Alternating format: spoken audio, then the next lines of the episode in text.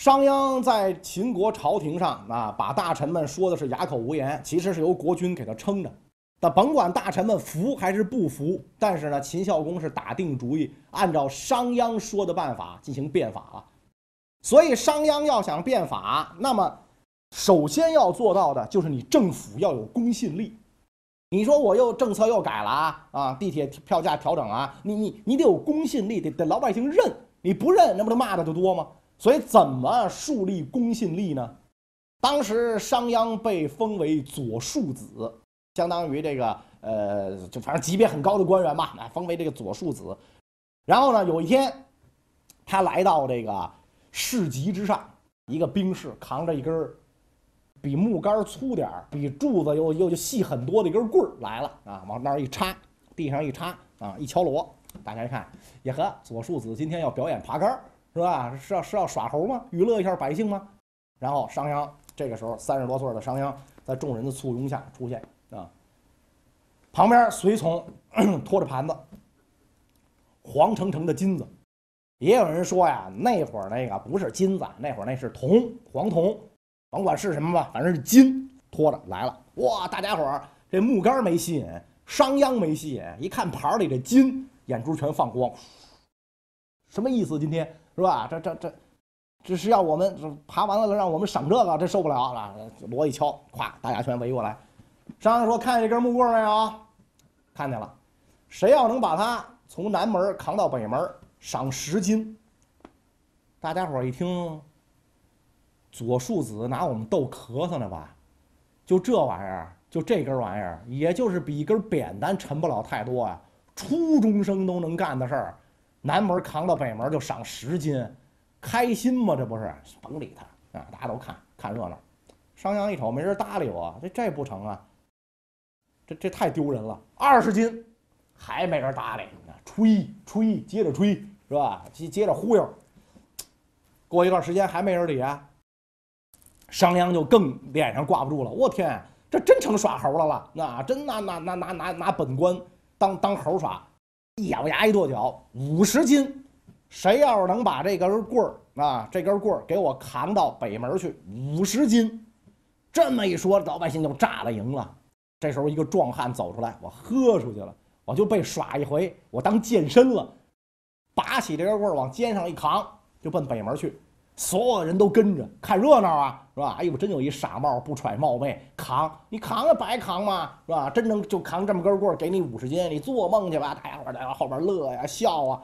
到了北门，壮汉把棍一放，兵士拖着盘子上来，这是五十斤，归您了。哎呦，老百姓炸了营哦！我的天呐！三辈子都花不完呐！我咋就没这么勇敢？我怎么就不冒昧一下？没想到是真的。商鞅这时候发话了，看见没有？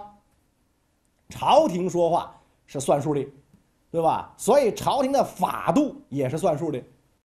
胆敢有人以身试法，严惩不贷啊！老百姓这一听就啊，鼓掌吧，那没错啊，你看。是吧？左庶子说的对吗？你看人真是啊，是吧？你说给五十斤就给了，是吧？就给了。所以商鞅立木为信这件事儿，是吧？哎，在秦国百姓当中，都城的百姓当中就树立了威望。都城嘛，是天下的风向标，潮流所向。所以都城百姓一有了这个这个信任，那其他地方的老百姓就不用说了，那就就都跟从。所以商鞅在辅佐秦孝公，就正式开始变法。商鞅变法的主要内容，大家可能中学课本都学过。首先是废井田开阡陌，是吧？废井田开阡陌实际上是啥意思呢？实际上就是国家用法令的形式承认了土地私有，这一点对于中国几千年的社会发展至关重要。中国传统社会为什么维护维系了几千年？最关键的就是土地可以自由买卖。尤其到后来啊，到了唐宋以后啊，跟科举制度一结合，我一介布衣平民百姓，通过科举做了官做了官有了俸禄，有了俸禄，我就可以干嘛？买地、盖房，我就由农民就变成了地主。那既然有这样的捷径变成地主，我非要造反吗？所以什么样的人才造反呢？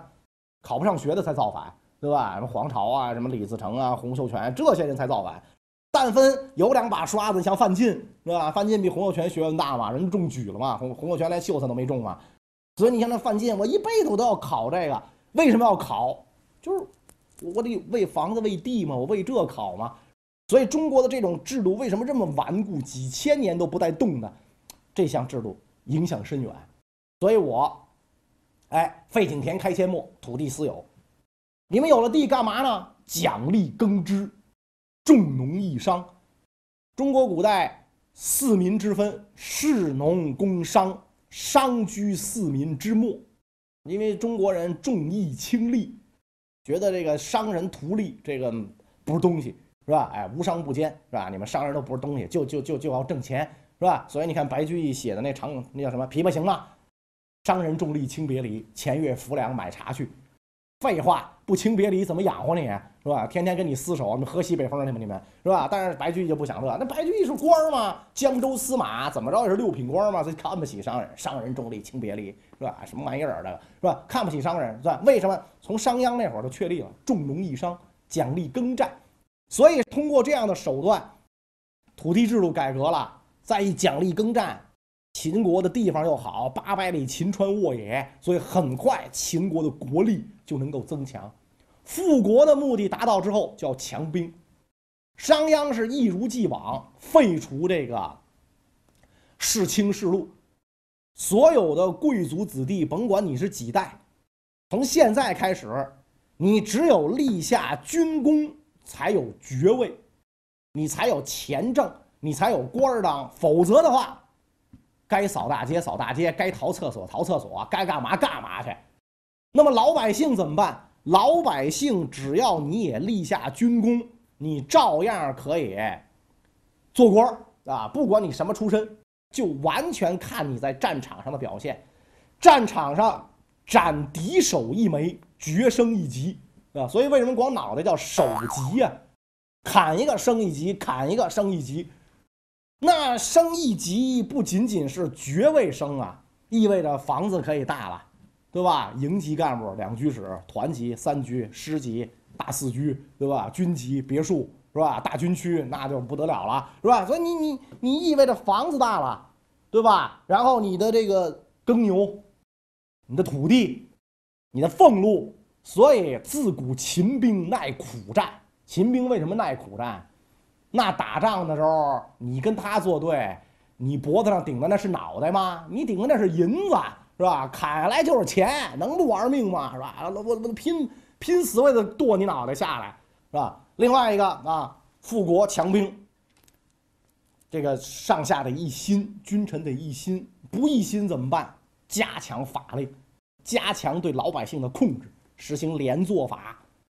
这个加强户籍管理，把秦国就变成了一个警察国家，是吧？一人犯罪，是吧？这这个这个十五连坐，是吧？这邻邻邻里连坐啊！他们家小三吸毒，你们家连坐，哦，不知道他们家吸毒，那不管啊，没闻着味儿吗？没没闻着，活该，是吧？连连坐，所以那叫什么呢？哎，如果有人犯罪，你举报，与杀敌同赏；如果有人犯罪，你隐匿不报。与降敌同罪啊，所以这样一来，整个秦国就变成一个警察国家嘛，最不适宜外国间谍生活的国家，到处都是警惕性很高的秦国老百姓，是吧？就跟咱中国这个改革开放以前是吧，到处都是那小脚侦缉队，是吧？你走到哪儿，那什么老大妈一看这眼眼生，马上就给派出所的汇报了，就就这种感觉，是吧？所以它是一个哎警察国家，关键的是人的思想得统一。是吧？光靠这个严刑峻法呀，不足以控制你。人的思想一定要统一。所以怎么办？为了防止你们胡说八道，为了防止你们信这不信那，那必须得信我的，与我保持高度一致，弘扬主旋律、核心价值观。所以商鞅想了一招：凡诗书而明法令。就我这套东西，我这法家这套东西可以推行，别的。什么你儒家呀、墨家呀，什么你道家呀，你这家那家，一把火烧了。凡诗书，凡就是焚烧嘛，凡诗书而明法令，这就是后世的焚书坑儒嘛，是吧？这焚书坑儒这种政策，为什么秦始皇能干出这事儿来？祖宗就这么干过，只不过没没有这么大规模，是吧？这是在秦国一地，所以你看不着别的东西，我都给你禁了，你只能看我的东西。你自然也就信我了嘛，对吧？哎，所以他用用用用这种招来这个，来让老百姓信服。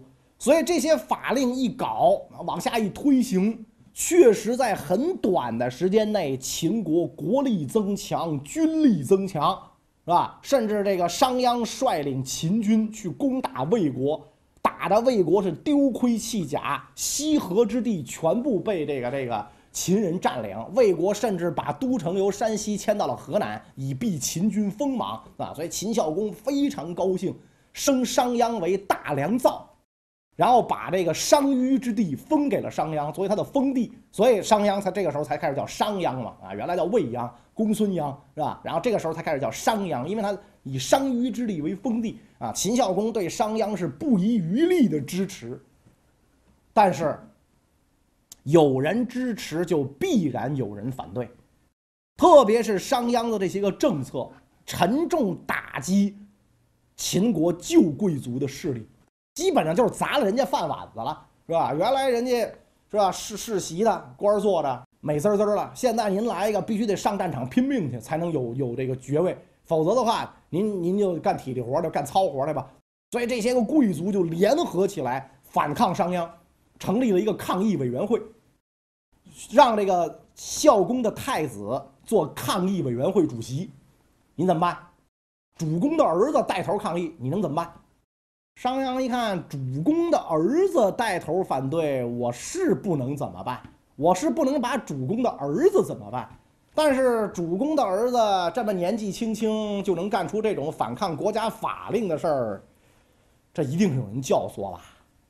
谁教唆的呢？他的老师，是吧？他的老师实际上是他幕后灵魂人物，在背后给出主意的。所以怎么办？两个老师，一个割鼻子，必行。一个脸上刺字儿，我是坏蛋，反革命流氓，给你刺上是吧？哎，所以这太子给吓得哟，我俩老师他也保不住啊，是吧？一个鼻子割了，一个脸上刺字儿，这这这咋弄啊？这玩意儿吓坏了啊！所以消息传出，咸阳舆论震动，是吧？商鞅这个眼里还有没有君上啊？居然把太子太傅给给给给这么处理。当时这个秦国监狱里啊，关着七百多旧贵族啊，是吧？这七百多人都是反对商鞅变法的，所以这些人的家属就开始上下串通，到处去上访，到秦国的这个信访办到处去上访，要求这个给自己的家属恢复名誉啊，把他放出来，他有什么罪啊？啊，然后说商鞅以新法祸乱天下，断祖宗之法。商鞅一看，我的个天啊！是吧？我要不给你们点厉害瞧瞧，你们不知道是马王爷长三只眼。我本来是一念之人，我关着你们，让你们白吃饭，我养着你们，你们跟我来这套是吧？行，全部处死，是吧？七百多贵族人头落地呀！咸阳城是处处穿白挂孝，家家有哭声，处处起坟头。七百多人头落地，你想这什么感觉？啊，整那个咸阳都不是震动啊，是地震、颤抖。李氏九级哇在斗，吓得太子爷呀八年没敢出门，不见任何人，是吧？别回头，好家伙，我就你们一来又给我了弄一个我抗议委员会，这这我绝不干了这事儿。好家伙，这是我老师一个没鼻子，一个脸上刺了字儿，回头再直接针对我，我爸一生气才把我废了。现在商鞅是我爸面前的红人，说一不二，所以我我我我我这我忍了，小子。咱等着瞧，是吧？我爹总有挂的那一天。我比我爹年轻，是吧？我得好好活着，是吧？我得吃好睡得着，每天锻炼身体啊！我得活着。等我继了位，我让你小子化成肉泥，你信吗？是吧？所以这个太子天天在家里苦练，苦练武功，立个剑靶子，写上商鞅，百步穿杨，天天练，是吧？我忍了，忍了八年。商鞅这个时候得意啊，没人敢惹我了。是吧？七百颗人头，说砍就砍了，是吧？你看我这个，好吧，是吧？我的法令推行下来了，好吧？秦孝公是眼瞅着一天不如一天，眼看要一命归西，商鞅开始着了急了，啊，这咋办呢？这个是吧？孝公一死，必然是太子继位，太子一继位有我好吗？你想想，这咋咋咋整啊？果然没两天，秦孝公驾崩。在家蜗居了八年的太子继位，这就是秦惠文王。秦惠文王一登基之后，第一件事儿就是商鞅呢，是吧？商鞅跑不了啊啊！第一件事儿就是商鞅呢，所有的大臣都惦记商鞅呢。所以秦惠文王登基之后，第一天坐殿，告商鞅的信件比祝贺他登基的都多，哗，雪片般飞来，专权、滥杀、误国、叛国，说什么都有。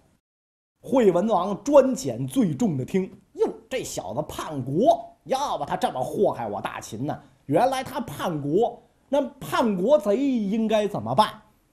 大家伙说应该五马分尸啊！好，嗯，好，嗯，那就这么办吧。既然大家一致认为他应该五马分尸，那分了他吧，是吧？先去找马去，是吧？就分了他。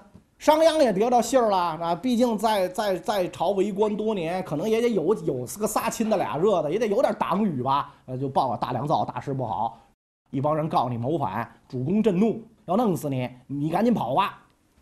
商鞅一看，那怎么办？跑吧，赶紧跑吧！能去哪儿啊？跑回外国吧？那只能去去去外国跑啊！啊，外国哪儿离着最近，哪儿跟自个儿最熟啊？魏国呀，魏国最近最熟啊！连夜往魏国跑吧！结果呢，跑到魏国了啊！到边境，开门，到魏国的边境开门。我是我公孙鞅来了。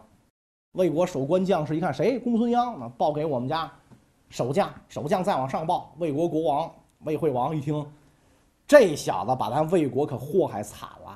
寡人悔不听公叔座之言，当年我就应该宰了他，对吧？他把秦国弄强了，然后把我们西河之地全都给。占了，我都被迫迁都大梁来了。他现在走投无路，穷愁来头啊，活该，不让他进来，轰回秦国去，是吧？所以这守关将士那儿，对不起，这个我们这儿没地儿，安排不了你，我们这儿拒绝接受你的政治避难。你呀，哪儿来的哪儿回去吧。公孙鞅一看，那这咋整啊？那只好就回去吧。回去之后，当时人家秦国公安部 A 级通缉令，海捕文书在抓他呀，啊，那怎么办呢？是吧？到一个这个地方投诉，敲开一位老者的这个家门，叭叭叭家一敲门，我乃落难行路之人，想在这儿借宿一宿，不知老丈人以为方便否？多给你金银，行不行？老头说：“这不是钱的事儿，留宿你呢，按说也不是问题啊。反正家里柴火有的是，随便找个地儿让你躺下，这这不是问题啊。饭也有。”是吧？大良造治国这么多年，国富民强，这这吃的有的是啊。这个这个猪都吃不了，给你就给你了，也无所谓。那问题是，大良造有法令，我们不能收留陌生人，你得有介绍信啊，是吧？我得看你身份证啊。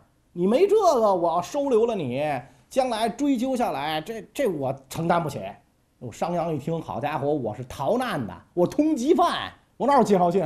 我我身份证我得敢给你吗？我是吧？这这怎么办？那对不起了，您要拿不出介绍信来，不好意思，您改投别家，您上别家试试，看看有没有哪哪家胆儿大的无赖之徒能收留您。所以商鞅一看没办法了，只好告别老丈，去别家投诉。一路之上遇到的所有的家门，都是这一句话：您拿起绍信就让您进来，没有对不起，是吧？对不起，而且我要收留了您，我连我邻居。都连坐，这可不行啊！这大良造不是闹着玩的，法律森严啊！商鞅这个时候明白什么叫自作孽不可活了，是吧？只好惶惶如丧家之犬，逃回了自己的封地商於。到了商於之后，组织家丁抵抗吧。你想呢？家丁他哪是秦国正规军的对手啊？所以一场冲突下来，全军覆没，封地被没收，商鞅。也死于乱军之中，尸体送到咸阳，惠文王都不解气。这小子把我老师给害成那样，让我跟家宅了八年，是吧？他他人虽然死了，这尸体也要五马分尸，处以车裂之刑啊！让大家这看看，欺君就是这种下场。所以把商鞅的尸体车裂啊！当然也有人说是活着车裂，反正甭管怎么说，这是一个极残忍的刑罚啊！等于商鞅死无全尸。缝都没法往一块缝，哎，车裂。商鞅虽然被裂了，但是惠文王明白啊，这个商鞅这人不咋地，跟寡人的仇啊是私仇，可是他这些招不错，所以商鞅虽然被废，但商鞅的法度并没有被废，而且呢，秦国就沿着这条路一直坚持走了下去，最后。这个战国七雄当中，秦国笑到了最后，所以在这个秦国崛起的过程当中啊，除了商鞅变法给他帮了大忙，还有一个玩嘴的给秦国帮了大忙，让秦国兵不血刃，得到了很多好处。这个人，咱们下一讲再讲。刘老师啊，我们过了千百年端午节，怎么成了韩国的了？你怎么看这事儿啊？他申遗的呢，并不是端午节，而是端午江陵祭。对，你看这种建筑，对你一看它就很像这种唐宋时代的这这种东西嘛。最明显的就是上面那那那了就尖角似的嗯那个，是的是的吧？那一看嗯就是你今天你在这个韩国、日本经常能够看到这样的建筑吧。